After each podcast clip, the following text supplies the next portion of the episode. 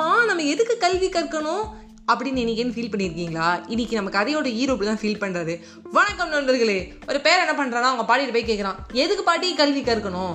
தேவையே இல்லாது தெரியுமா? அப்படின்னு சொல்லுவோம் ஆனால் எங்கள் பாட்டி ஏன்டா? அப்படிங்கிறாங்க. அப்பா என்னமோ படிச்சாரு என்னமோ போய் வேலை செய்யாரு அண்ணன் தினமும் திட்டிகிட்டே வேலைக்கு போகிறான் எதுக்கு இதை படிச்சுக்கிட்டு? நேரையாக போய் ப்ராக்டிக்கலை இறங்கின வேண்டியதான் தியரிட்டிக்கெல்லாம் எதுக்கு பாட்டி? அப்படிங்கிறான்.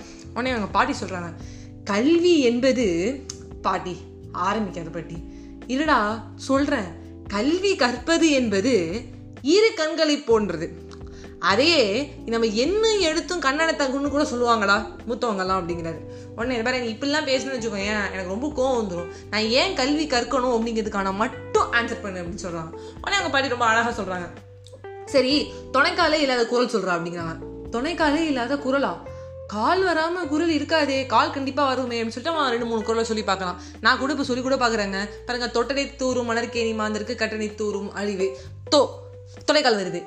தொலைக்காலே இல்லாத குரலான்னு யோசிச்சு தள்ளிட்டு இல்லப்படி தெரிலப்பட்டி எனக்கு எப்படிங்க? உடனே அவங்க பாட்டி சொல்றாங்க கற்க கசடர கற்பவை கற்றப்பின் நிற்க அதற்கு தக. அப்படின்னு நம்ம வள்ளுவர் சொல்லியிருக்காருல அவர் எழுதின ஆயிரத்தி முந்நூற்றி முப்பது குரலில் இந்த குரலுக்கு மட்டும் துணைக்காலே கிடையாது அப்படிங்கிறாரு.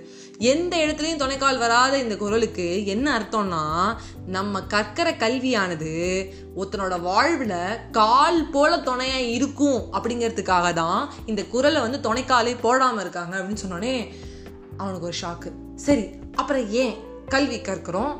கால் போல இருக்குது ஆனாலும் நம்மளுக்கு அதுக்கான வேலை கிடைக்க மாட்டேங்குது. ப்ராக்டிக்கல் நாலேஜே வேற மாதிரி இருக்கு. சிஹெச் ஃபோர் சிஹெச் த்ரீன்னு எதுக்கு நான் படிக்கணும்?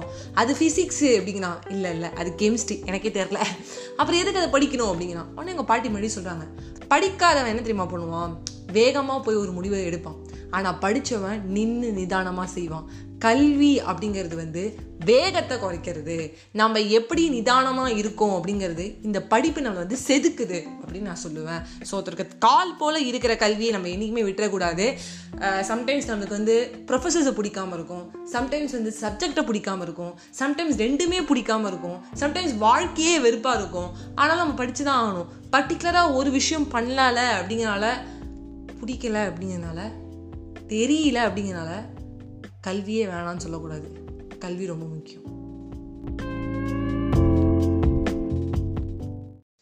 என்ன சுவாமி உனக்கு எட்டுப்பாடு தெரியுமா? உட்காரும் உட்காருமியோ நான் ஏழ்றையே போட்டு காட்டுறேன். வணக்கம் நண்பர்களே. இன்னைக்கு என்ன ஆச்சுன்னு பார்த்தீங்கன்னா ஒரு ஆர்டிஓ ஆஃபீஸர் வந்து ஒரு மேமை கேட்குறாங்க எங்க நீங்கள் லைசன்ஸ் எடுக்க வந்திருக்கீங்க. உங்களுக்கு ஒரு ஜென்ரலாக ஒரு கொஷின் நீங்கள் வண்டி ஓடிட்டே இருக்கீங்க. அப்போ வந்து என்ன ஆகுதுன்னா ஒரு சைடு வந்து உங்கள் ஹஸ்பண்ட் வராங்க ஒரு சைடு உங்கள் பிரதர் வராங்க. யார் மேலே இடிப்பீங்க அப்படின்னு கேட்குறாங்க யார் வந்து காப்பாற்றுவீங்க அந்த ஒரு ஜென்ரலாக கொஷின் கேட்குறாங்க உடனே இந்த மேடம் சொல்கிறாங்க நான் என் ஹஸ்பண்ட் தான் இடிப்பேன் அப்படின்னு. அந்த ஆர்டிஓ ஆஃபீஸர் சொல்கிறாங்க மா இதோட நான் உனக்கு பதினஞ்சு தடவை சொல்லி கொடுத்துட்டோம்மா. உன் ஹஸ்பண்டையும் இடிக்க தேவையில்ல உன் பிரதரையும் இடிக்க தேவையில்லம்மா. பிரேக்கு போடுமா ஏமா இப்படி பண்ணுற அப்படிங்கிறாரு. ஸோ வந்து ஜென்ரல் ஃபன் ஜோக் தான். இன்னைக்கு நான் எடுத்துட சொன்னேன் எட்டு போட்டு காட்டுறேன். உட்காரியோ நான் ஏழையே போட்டு காட்டுறேன் அப்படின்னு சொன்னார். நம்ம விவேக் வந்து சுவாமி படத்தில் சொல்லுவார்.